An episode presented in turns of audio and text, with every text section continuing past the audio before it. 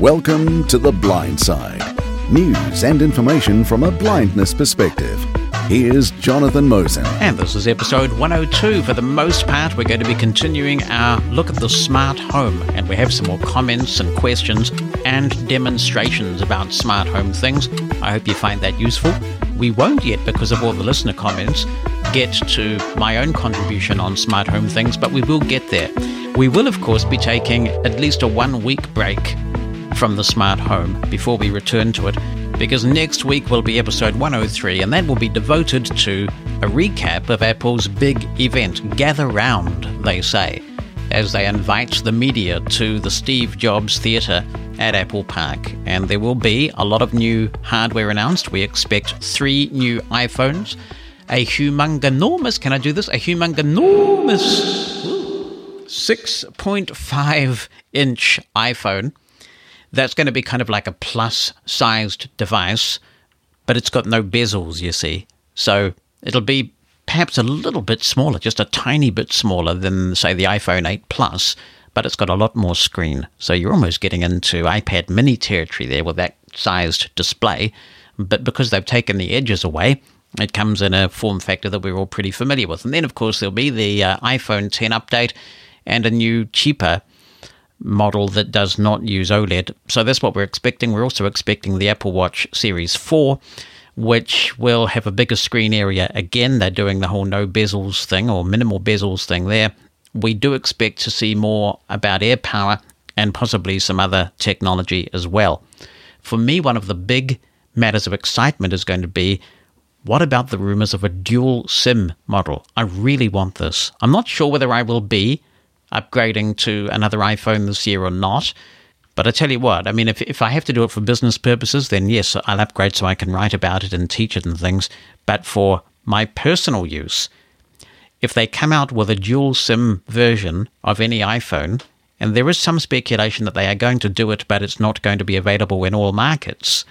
If that dual SIM version is available in New Zealand, then man, I will be I will be hitting that button because I really do want this feature if you're not clear about what it is I'm going on about, what is he what is he going on about? So the dual SIM version would allow you to have two SIMs in your iPhone. And why would you want to do that? Well, it may be that of course, even when you're in your home country, you may have situations where you want one phone number for work and one for personal use.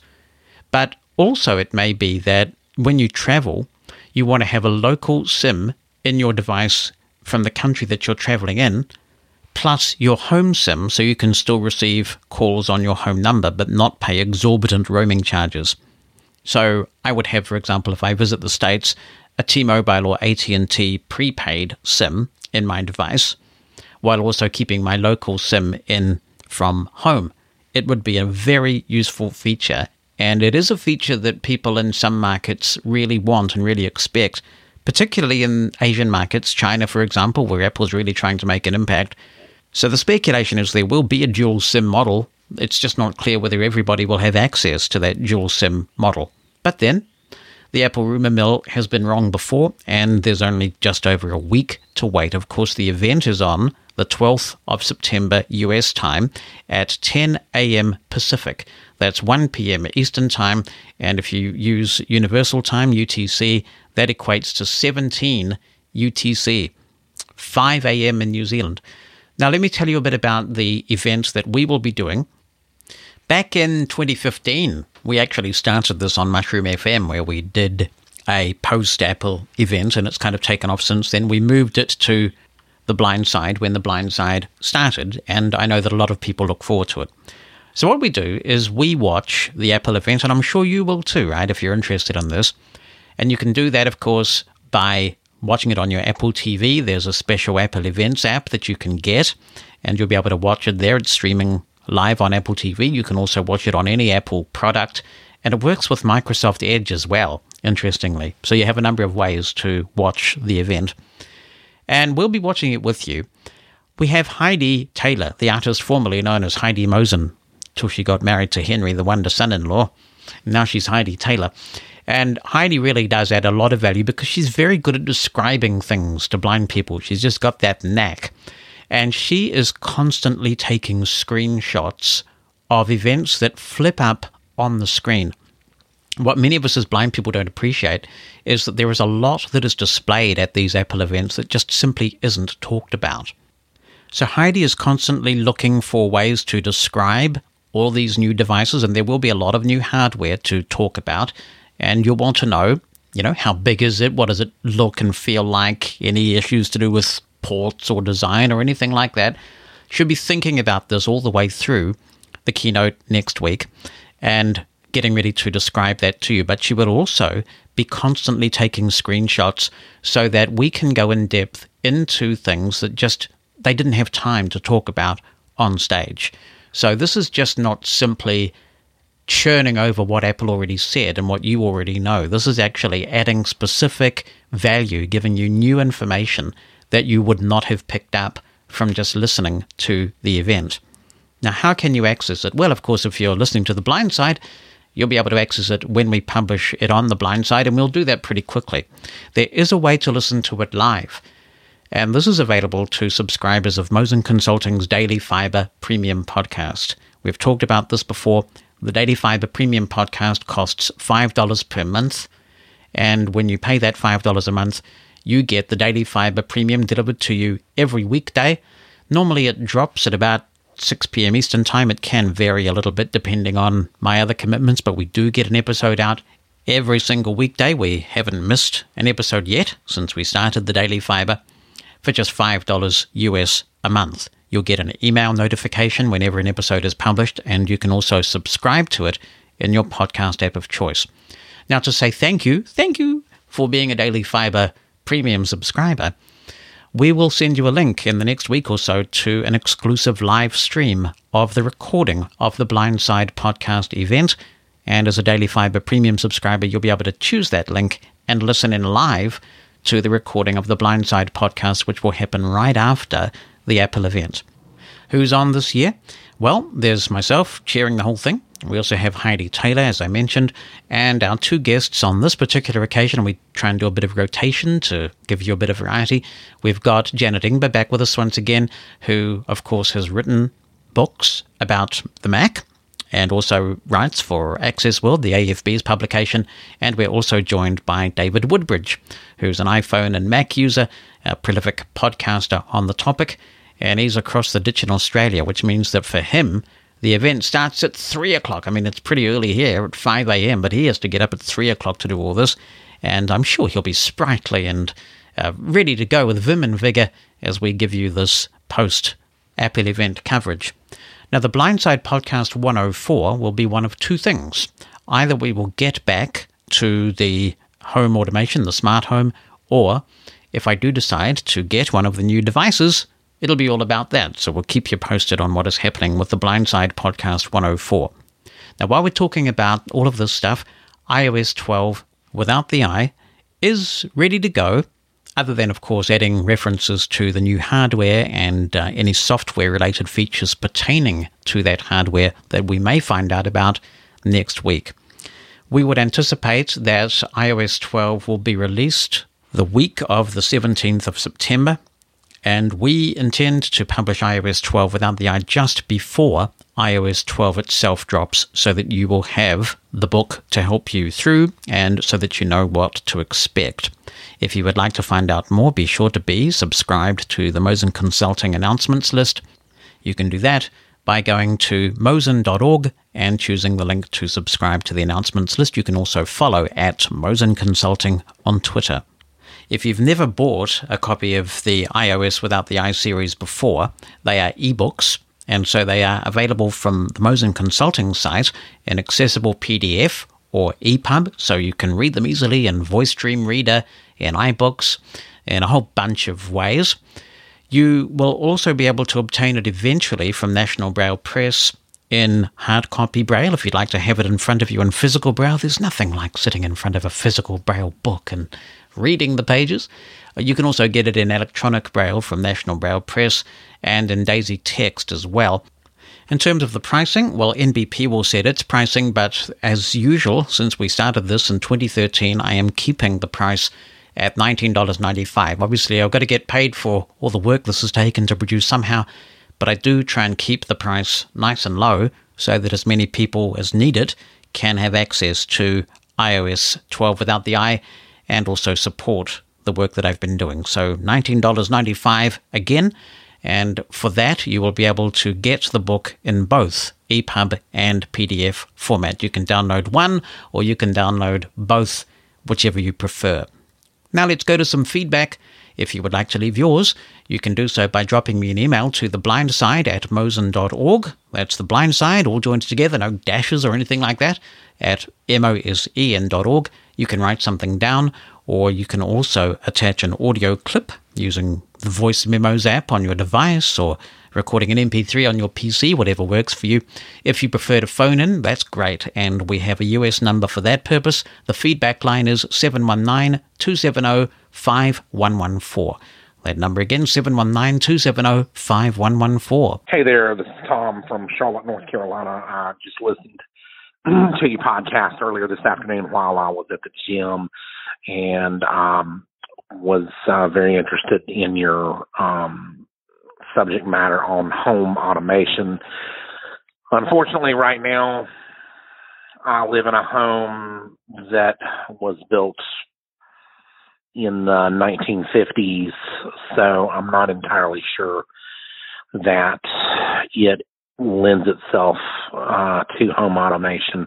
I do have a ring doorbell currently, but that's it. Um, other than my security system has a thermostat included. Um, I'm looking at at some point in the next couple years moving to a much newer home that is much more convenient to trans- uh, more transportation options as I'm also visually impaired. Um, my work uh, is on a light rail line and I'm looking forward to implementing some of the op- options you discussed. And I'm looking forward to your next edition of your podcast and hearing more in the series. Um, I did also want to ask um, what your thoughts on self-driving cars and uh, are, and if we sh- if there's anything in particular we should be looking for. Good to hear from you, Tom. Thanks for phoning in. And I got to ask, I've always wanted to ask someone this. Since you're surfing the internet in Charlotte, does that mean that you're using Charlotte's Web? Had to get it in sometime. All right, so the uh, age of your house probably shouldn't have too much to do with how much smart homing you can do now. There was a time when a lot of the stuff required wiring.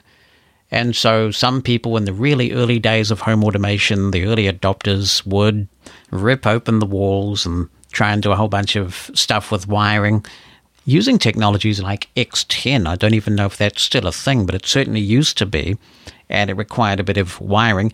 These days, it's all done with Wi Fi anyway. So as long as you can get good Wi Fi signal throughout your house, you should be okay to do whatever smart homework you want to do at the moment, even before you move if you'd like to. In recent times, mesh Wi Fi systems have become quite common, and they really are making a difference in terms of getting good Wi Fi coverage throughout your house. What we did, because I'm particularly geeky, is we got an electrician to come in and lay Cat 6 Ethernet cable everywhere. So in most of our rooms, we have an Ethernet port that we can plug things into. And sometimes we plug access points into those Ethernet ports, and sometimes we just plug single devices like our Philips Hue bridge or something like that. But we do have Ethernet everywhere, so that's a bit extreme. And these days you can get Wi Fi mesh systems like Google Mesh, and there are a few of these, Google Wi Fi, I think it's called, and they come in two packs or three packs, and they're much better than the old Wi Fi extenders that we used to have to put up with, which essentially rebroadcast a wireless signal, and there was significant degradation. For those people old enough to remember what it was like when you would copy a cassette onto another cassette, and then you copied that second cassette onto a third, you'd get degradation, and the Wi Fi extenders were like that. The mesh devices don't suffer from that sort of thing, and they're pretty slick. So if you don't want to invest in getting your home kitted out with Ethernet outlets everywhere, then mesh systems are a pretty effective way to go for home automation. So, those are some things that you could do if you wanted to right now to get your home automation up and running. In terms of self driving vehicles, fascinating area. And I know that there is some work going on in the United States with blindness advocacy organizations making sure that local and federal laws don't accidentally or deliberately prohibit blind people from being in self driving vehicles. So, this is a topic that we should cover soon on the blind side. Hello, Jonathan, and everyone at the Blind Side podcast. This is Sean Williams from Michigan. Early morning here as I record this. However, no matter. I just wanted to say that I enjoy the podcast a lot and to also uh, tell you I really enjoyed your Zoom tutorial, Jonathan. And for those who don't know what I'm on about, Jonathan has created a great tutorial. And I purchased that tutorial because I was very interested in Zoom. I had come across Zoom before. However, th- when reading that tutorial, or rather listening to that tutorial, I came across some stuff that I didn't know about. And because of that tutorial, I was kind of on the fence of, okay, should I go pro or not? But because of that tutorial, I went pro, and so I'm certainly glad that I did. Well, I really appreciate the testimonial, Sean. Thank you very much for that. And it's great to see Zoom being adopted so widely in the blind community because the audio quality is really good. They do respond quickly to any accessibility issues that might arise. And of course, the Accessible World team, I understand, who've done Tech Talk for a long time in their Pat Price Tech Talk training room, they're about to switch to Zoom. Freedom Scientific are, of course, using Zoom for the FS Open line, which they've recently started. And there are also scripts for Zoom that Brian Hartgen has produced for JAWS, and he's making those available for free. So if you would like to learn about Zoom, because it's one of those technologies that's being adopted very widely by everybody. I mean, this is not just a blind community thing, and I think this is a really important point. It is technology that's been used extensively by businesses, by universities, and I think they just got with the whole accessibility thing and realized that if they are 508 compliant, then it really does open up opportunities for them in the education market. And they really are very responsive with their accessible products on iOS, Android, Windows, and Mac. And if you would like to learn more about our Zoom tutorial, you can head on over to mosen.org slash Zoom. That's mosen.org slash Zoom. There's also a free bit because what I decided to do was make a free part of the tutorial available so anybody who wanted to know what to expect when they're attending a Zoom meeting can hear that without having to pay for the tutorial. If you want to get absolutely the most out of Zoom, as Sean says, you can purchase the full tutorial and you'll find a number of reasons why you may want to get a Zoom Pro account for yourself. This is Petra, and I have a question. The uh, Apple Siri will tell you whether lights are on or off, or whether the garage door is open or closed. But getting back to lights, will Siri tell you whether the light bulb is burned out? You might think that the light is on when in fact the light bulb has burned out and it's not on. Just a funny question that crossed my mind. Thank you. I love your programs, the Daily Fibre, the Blind Side. I love it. Woo. Thank you very much, Petra. You know, this is a really good question, and I don't know whether I'm qualified to answer it. We've recently upgraded everything in our house, with the exception of a couple of chandeliers that we need to change, to Hue. It was a significant investment. And to the best of my knowledge, none of the bulbs has blown yet. Every so often, you do get a message from Siri to say that such and such a light is not responding. And my hunch is that if the bulb blows, then it's probably not going to respond because Siri can't make any kind of connection with the device. Now, that's only a hunch on my part, and somebody who has had Hue or another type of smart light bulb longer than me may be able to tell us specifically whether there's a special thing that happens. Like when you go into the Hue app, does Hue tell you when a light has blown? I guess once you do establish that your light has blown, it begs the question how many blind side listeners does it take to change a light bulb? All right, here's a uh, email from Greg Rhodes. He said, "Enjoyed your first home automation podcast. I'm curious to hear your thoughts about what happens if the app for any specific home automation device becomes inaccessible. For example, if I buy a Nest thermostat because that app is accessible, install it or pay someone to install it, and then the app is updated and no longer accessible, I have a real problem. Certainly happens with other iOS apps. What assurances can we get from companies that they are committed to keeping their apps accessible? Thanks, Jonathan. You do a great job with your podcasts, a real service to the blind community. Thank you, Greg. That's very generous. And it's a good question, this one. I think there are two components to the answer. The first is that I think it is important that we try and establish that the companies we're investing in for some of this core home functionality do understand what screen readers are and are committed, genuinely committed to ensuring that their software is accessible. Now, the second part to this answer is that we do have some sort of protection when we invest in an app that is compatible with a given ecosystem. So, for example, Nest, I believe, works with both HomeKit and with Amazon Echo. So, in that sense, even if the app suddenly became inaccessible for a brief time, it may be that there could be certain key settings that might be a bit difficult to manage for a time. But if it is working with Siri and with Alexa, then you are able to control the core functions of your home from those platforms. There are certain standalone products that don't have that additional safeguard.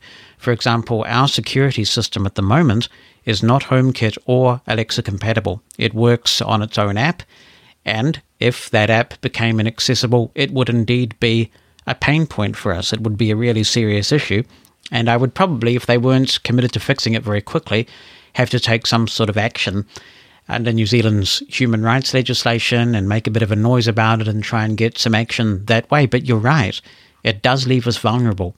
And I think this is why, wherever possible, it's a good idea to get a smart thing that is somehow compatible with a wider, well established platform, especially a voice one, because it's unlikely that a voice platform is going to become fundamentally inaccessible to blind people. Now, of course, software has bugs.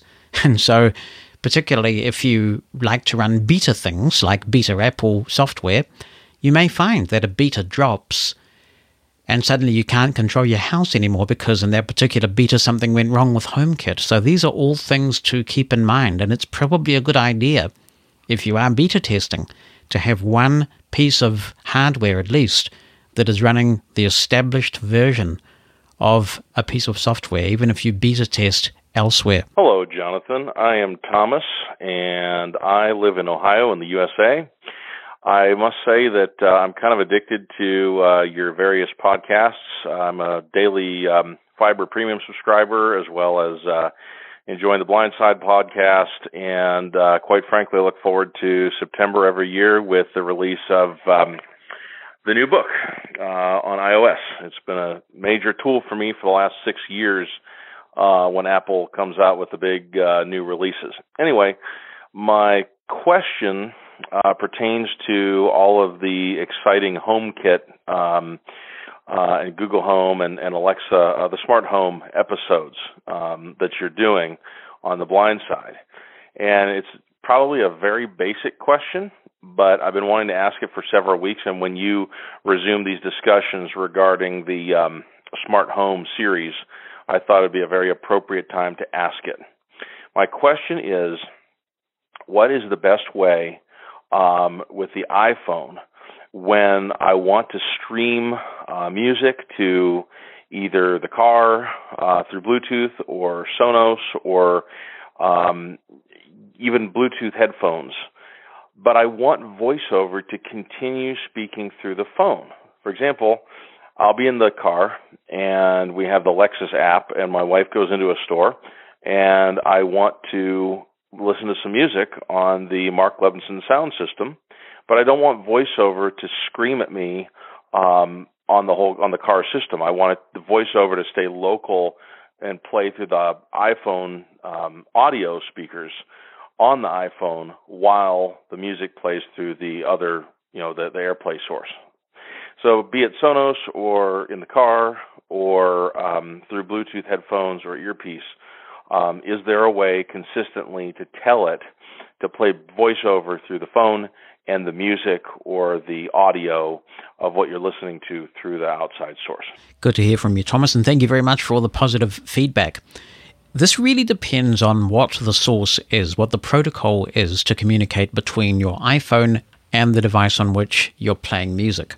Sonos is probably the easiest one to deal with because with Sonos, you don't actually get voiceover on the Sonos unless you had some sort of line in capability because Sonos is its own ecosystem and its own app.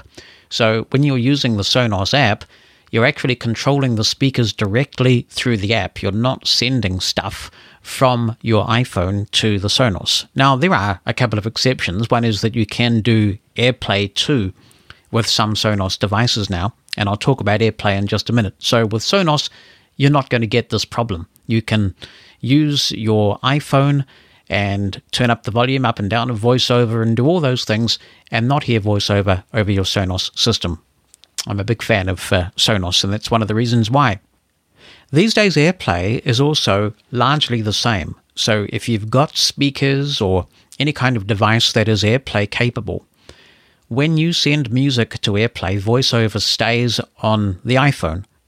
There used to be a feature called Audio Destinations. And at least in the version of iOS 12 that I'm running at the moment, it's there in the rotor.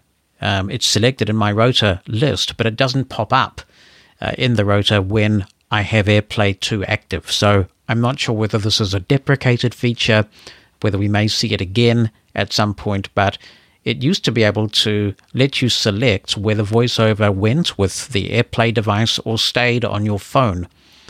So there may be some scenarios where you want VoiceOver to come over an AirPlay device. So if you wanted a larger group of people to hear what VoiceOver was saying, that doesn't seem possible at the moment with the version of iOS 12 that I have. So again, if you're using AirPlay, you should be fine in terms of not having voiceover blasting out over the top of your music on your AirPlay speakers. And this is kind of nice because it means that you can maybe line up another song using voiceover in headphones, say, while one is playing on the AirPlay devices. Bluetooth, on the other hand, is more like plugging in a set of headphones. So if the device you're talking about is a Bluetooth speaker, then this is one of the big disadvantages of going with Bluetooth. You have a lot of compatibility with a lot of devices, but as I say, it's like when you turn Bluetooth on and you do that pairing, voiceover as well as the music will come over Bluetooth. So I suspect that in the scenario you're describing, you probably have a Bluetooth equipped feature in your car.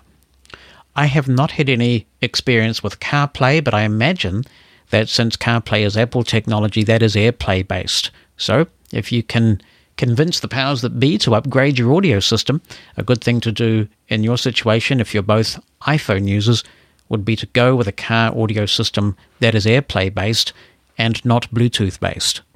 Thanks for all the great listener comments, most of which were on smart homes. Let's go to a couple of presentations on the subject of smart homes. Hello, everybody. This is Chris Grabowski with Mystic Access. I just wanted to talk a little bit about my home automation setup.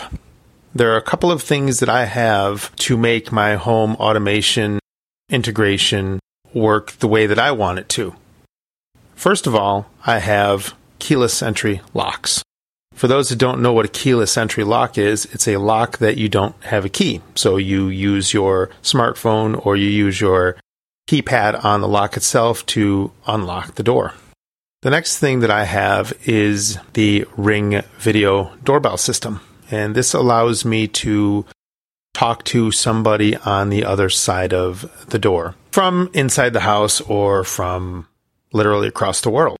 The reason I have the doorbell is because of the camera. So it takes a picture or a video of anybody that approaches the camera, which is really, really nice. That's not really home automation, but it is more of security versus home automation.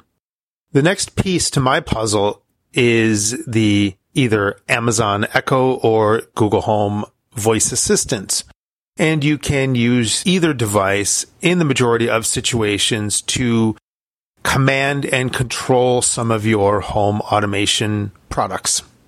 I also have a Roomba 960. And the Roomba 960, I can use my Amazon Echo or Google Home to start and stop, check the status, and I can even ask it where it is. When I ask it where it is, it will play sounds until I pick it up.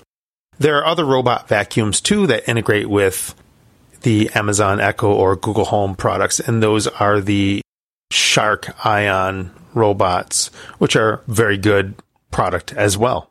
At the main hub of my home automation system and what really makes it a home automation system is the Abode home security system, and that's spelled A-B-O-D-E. You can control your home security system from your Amazon Echo using your voice. For example, lock the front door deadbolt. Locking. Hang on. The front door deadbolt is locked. So she locked the front door deadbolt. Lock the back door deadbolt. Locking. Hang on. The back door deadbolt is locked. So as you can see, the back door deadbolt is locked. She did it. The deadbolt actually did respond. You can actually unlock them with your voice, but that requires a PIN code and one I don't have set up because I don't want somebody to hear me in the summertime say, open or unlock the front door deadbolt and then give it a code because now you've just told your neighbors if they can hear you through the doors. Or if you're outside, you can hear that. So that is something I choose not to do. Also with the abode, because my locks are connected wirelessly to the abode via Z-Wave, I can unlock from a remote location. I can lock from a remote location. The other neat thing I can do is Alexa, turn on the living room lamp. You may have heard the little click, but I have a lamp module that's connected to a lamp and using or through the abode hub, it turned on the lamp. Turn off the lamp. And it turned off the lamp and you're not hearing okay because I have my Echo in brief mode. So let's take a little peek at the Abode app. Open Abode. Abode in progress. Living room lamp off 08 slash 03 standby button. Static standby button. So the first thing we have is standby. This is how you change your alarm setting, whether you want it armed or disarmed or not. So I'm going to double tap this. Standby. Now a drop down comes, so I'm going to place my finger near the top of the screen. Mode disabled. Motion detection. Away button. So there's away. If I wanted to leave the house, it would arm all the sensors. Home button. There's home. If I was home and I wanted to arm it, I would just arm the perimeter of the house, which would be the doors and window sensors. Standby button. And I'm just going to, for the sake of doing so, hit the standby button. Standby dimmed. Now the alarm unlocked 08 slash 0. has set to standby. Backdoor deadbolt locked 08. Living living device cameras. Timeline settings status actions alerts. But status. Standby button. So we're back up there and I'm going to flick to the right. status. Alerts. Button. Actions. Status. Settings. Timeline. Cameras. Devices. Living room lamp off 08 slash 03 slash 2018 at 9:37 a.m. button. Living room lamp on 08 slash 03 slash 2018 at 9:37 a.m. button. Backdoor deadbolt locked 08 slash 03 slash 2018 at 6:40 a.m. button So as you can see, I'm in a log of my sensors. The back door was locked. The back door was unlocked. Back Backdoor deadbolt unlocked 08 slash 03 slash 2018 at 6.40 a.m. button. Schedule automation. House doors lock at 08 slash 02 slash 2018 at 9 p.m. button. So this is one thing I did want to show really quickly. It says scheduled automation. So with the abode, I have it set up so that all of the doors lock at nine o'clock at night. And I could set it so that all of the doors unlock at a certain time if I chose to. I could even set it to set the alarm to home mode at nine o'clock as well as the doors closing. So that's kind of a really, really neat home automation thing. So I'm going to go back into devices. So I'm going to go up. Back, back, living, living room, dev- cameras, devices, There's devices. devices, button, ellipsis, button, locks, heading level 2, So we have different categories. We have locks and lamps and things like that. But let me show you this. ellipsis, button, head, button, backdoor lever, button, There's my backdoor lever. locked, button, backdoor lever toggle, checkbox, checked, So now it's a toggle. tap to toggle settings, So if you notice, the button said locked. If I check this checkbox, unchecked, locked, button, backdoor unlocked, button, so now the backdoor lever has changed from locked to unlocked. backdoor lever toggle, checkbox, unchecked, Double tap double this tap again. to toggle setting, checked, and it might take a second or two, and the locks do actually beep. Unfortunately, you can't hear them from where I am in the relationship to the recording, locked, button, but it is locked. And I just verified it by flicking to the left. As far as automated home automation goes, the way that I have my abode set up is that if my iPhone leaves the house and I forget to lock the doors or set the alarm, the abode system, when I'm a certain distance away from the house, will automatically lock the doors and it will automatically set the alarm to away mode. On the reverse, when I come home, I have a front door and I have a back door.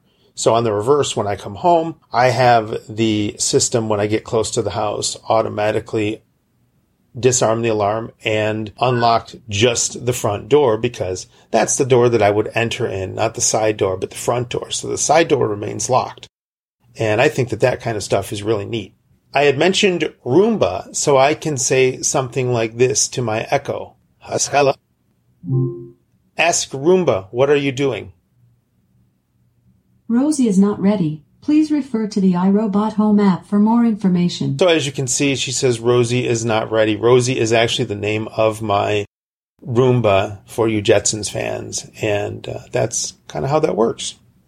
Once it's set up, your home automation really does work decently. I have had that when I'm arriving home, automation not work all the time. I'm not sure if it was just wireless interference or something, but sometimes when I would approach the door, the alarm might be disarmed, but the doors weren't unlocked, so I had to unlock the door myself.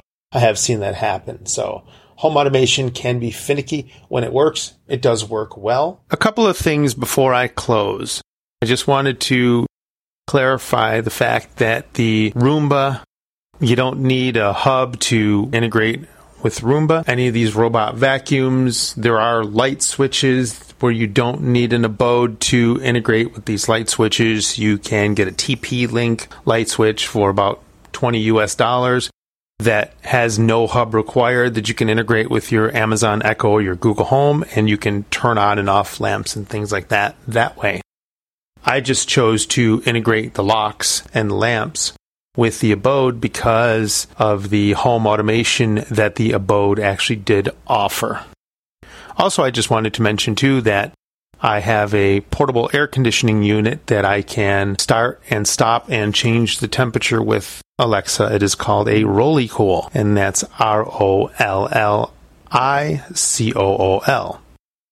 It also does not need the home security system to integrate with it. It just like any home automation product that you connect to your Amazon Echo, you basically enable the skill and then you create an account on the provider's website and then you link the two devices together so that they can talk. And if you have any comments, questions, or suggestions, feel free to email me at chris at mysticaccess.com and that's C-H-R-I-S at M-Y S-T-I-C-A-C-C-E-S-S dot com. Thank you for listening. Hi everyone, this is Jay Pellis from Missouri, and I'd like to demonstrate two home products, or rather smart home products, that my wife and I own. One is a smart thermostat, and one is a smart outlet. So the first thing is the Honeywell Lyric T5 thermostat. It's about $100 off of Amazon now, and it does have a touchscreen, but it can be controlled through the iOS app. And the iOS app was updated in May and it changed from the name Lyric to Honeywell Home.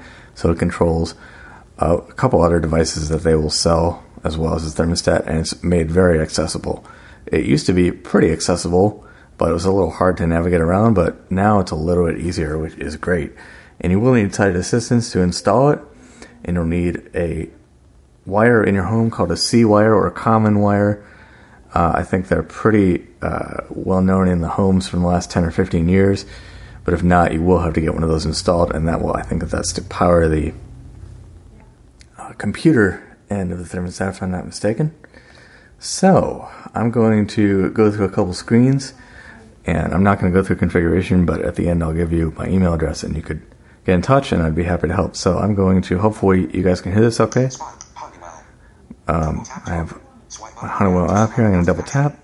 And the first screen that comes up is sort of an overview of your devices. And since I only have a thermostat, that's all it's going to show. I have this set up for Touch ID instead of having to write my login information all the time. So good. This took me into the main, looks like the main screen of the app. So we have a menu button. This can take you to uh, set up, you could share a device with other users. You can set up additional devices. You can look at different configuration settings. Weather forecast There's weather. Have not found that to be too accurate, though, so your chances may vary on that. Of course, we have a hint, double tap to view it. There's thermostat. Now, I like to double tap on that. That's where you can get into your scheduling and timing information. But if I just keep going here, Temperature set to 72.0 degree Fahrenheit. Double tap to decrease. there's our decrease. There's our increase. Now, I'm going to double tap on that. And we went up to 73. I'm going to go back to 72 though, because that's where we had it. And there we go. It's pretty easy to do. Let's keep going. it's telling us to set temp. So it's 72 inside, and the temperature, uh, inside temp rather, and the thermostat is set to 72 as well. Now that will vary, of course. If you set it to 74, it's going to take some time to catch up, and that'll be listed there. And we can add a new device. And what's that? There's the hint. So I'm going to go into the Lyric T5. As I mentioned earlier, this is where you can get into your scheduling information. And I'll just show you what's here. So we have some new, this is very similar to last screen, we have some new things. Settings, you can check out your name. I think it, you can change your login information, and there's a couple other items there. Okay, so this is a little different after this. Current. There's our decrease and increase. Now there's a. Uh, I don't remember if that does anything. I'm not going to try it, but it's saying that our schedule is set till 10 p.m. to hold until uh, hold 72.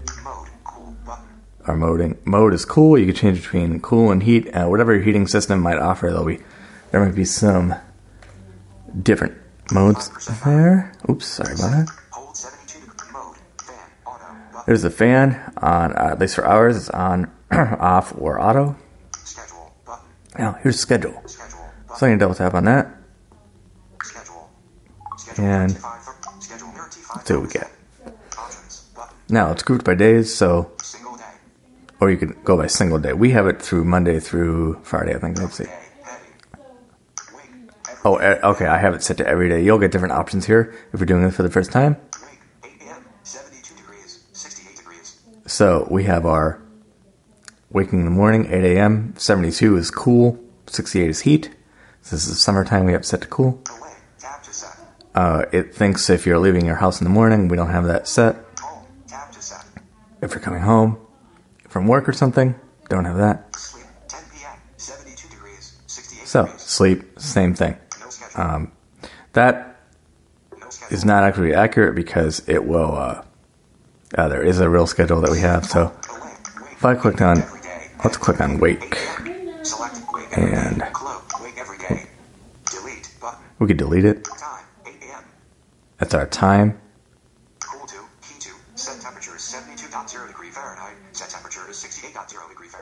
So it's saying cool and heat, and your first item is of course cool. Increase and decrease buttons again.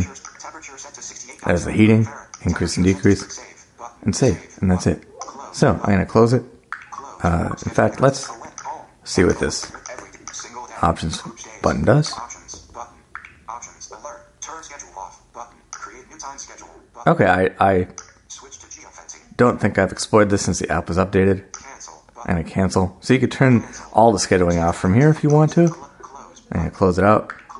And so it seems pretty easy. Um, you can use it with Echo and Google Home and the HomeKit as well for Siri. Now I have used it with HomeKit. It doesn't seem that reliable uh, or that accurate. It wants to say change the temperature to 75 instead of 74, or it might report the temperature wrong. But I can say, Alexa, what is the thermostat temperature? The Lyric T5 thermostat temperature is 72 degrees. And I can say, Alexa, what is the thermostat temperature set to?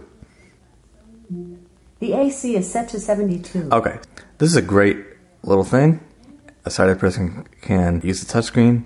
You might have to go into the thermostat settings to do this, but you could adjust it so it'll go to sleep and, and just show the time, and it might show the uh, inside temp. And then if you hit the screen, tap the screen, it'll give you your up and down arrows, just like an analog thermostat would with buttons.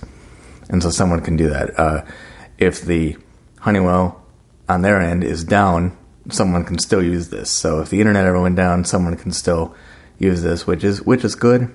You know, eventually maybe this might go down. Who knows? Um, hopefully not. But um, that's how that works, and it's pretty accessible. Now the next one is a smart outlet. It is a mini outlet, and now these mini outlets can range between twenty and forty dollars for one of them. I found a knockoff brand, and it is twelve dollars for one and twenty dollars for a two pack. So I figured I'd take a chance. And the brand is Gosund. It's spelled G O S U N D, and the uh, app is called Smart Life, and it is by Yu Sheng. So it sounds like a Chinese, I would assume, product. And with that being said, I do want to you that there have been some negative reviews, people saying that these have stopped working after a couple of months. But I have had no issues, and these are connected to four lamps. So if you think you could afford this, you know, take a chance on it because, uh, you know, you might just have to take a chance. I would assume it has a return policy that Amazon offers. Um, I don't know if it's 30 days. So let's go through the Smart Life app here. Uh, okay, hold on. Let me just. And with that being said, the English translation isn't the greatest, but it is accessible enough that you can figure out what it is trying to say. Uh, now, as I said, I'm using this lamps. This won't work with something like like a heaters where you have to set a temperature. This will only turn on and turn off, and it's uh, you can do you can do a voice search or a voice control in the app itself. I'm not I never looked at that. It's showing the weather in Fahrenheit, uh, Celsius. I can't change that no matter how what I do. Now here's our lamps. I have four, four lamps. I'm going to go to the wall lamp since that is the closest one that I'm near. Now to set up a device, you will need to either turn off VoiceOver or have someone tap on a far left button that says uh, setup or VoiceOver reports it as Smart Life. Here, I'll go back to that real quick. Um, and it doesn't do anything uh, when you double tap with VoiceOver. So you will. I have found it to work where you just turn VoiceOver off, tap once in the top left of the screen around that area, maybe once or twice, and turn VoiceOver back on, and you will be in a dialogue that will allow you to add a device. And you do have to have Bluetooth turned on. But that's getting into configuration, which I really don't want to do. I, I, as I said, I can assist anyone. So here's my screen for the wall lamp. It says button, but sometimes it's not. I'm to skip this. Come on. There. So, there's a switch button. If I double tap on that, you'll hear a click from the outlet itself. And the phone will make a beep sound. I think it's the default mail message sound. If I go back to left, Socket is off. so it's off, Switch. and turn it back on. Actually, I'm not going to turn it back on. I'm going to say, Alexa, turn on wall lamp. There it is. We heard a click. If we go to left, Socket is on. so uh, that is very accessible. Lamp. Back, back, back. Um, again, it's not going to be perfect, but you know, if you are willing to deal with it, then it's a pretty cheap alternative. There is a schedule. It's under the lamp. I apologize for that. Wall Gonna go back to the wall lamp. Next to the switch that toggles it on and off, uh, you could set a countdown timer so you could have it turn on and off in say or 10 minutes, 20 minutes, and that's where you have your scheduling option. Now I did have a sighted person assist me, PM. Every 9 9 but I think slash plus 30 seconds. Schedule. this can work with voiceover. Schedule accuracy is slash plus 30 seconds. So it's saying it'll turn on within 30 seconds of the command. 9 p.m. every day. Switch colon off. Action. 9 p.m. every day. Switch colon off. Switch button on. Now, it might say switch colon off, switch button on. That means that 9 p.m. I have the lamp actually turning off. So this can be toggled on and off with that button, a switch there. every day. Switch colon no N. It says on, and there these. Activate. Uh, these do work with the rotor, every day. Switch colon no N. Switch button on. and that's on. And I can add another time if I wanted to, or I could delete. So that works pretty well. Um, schedule accurate. Schedule. Back. Since these are so cheap, as I said, it is worth looking into. Uh, have had no issues at all, and I can read the reviews. Um, you can just look up the brand G O S U N D GoSund. It should come up with something on Amazon like mini outlet smart plug socket, something like that. Uh, it, it not only works with Alexa and Google Home, does not work with HomeKit. Sorry, I'm not sure. But I keep saying that, which is unfortunately I'm right near this speaker. Anyhow, it's it works very well. So feel free to get in touch if you'd like to. I would be happy to assist, especially with the outlet. The good part about it, though, I forgot to mention, it does have a button, a physical button on it. And when you first plug it in, you have to hold down that button to turn it on and or reset it. You tap it once, I think, to turn it on or off physically, and then you hold it down to for a five or six seconds to do a reset, and then it can get detected by the uh, by the app. Um, so my email address is Pellis. It's my last name, P E L L I S, and that's P as in Paul, 2000 at gmail.com. So if anybody would like to get in touch, I'd be happy to help you set this up. If you have any issues, we could try to work them out.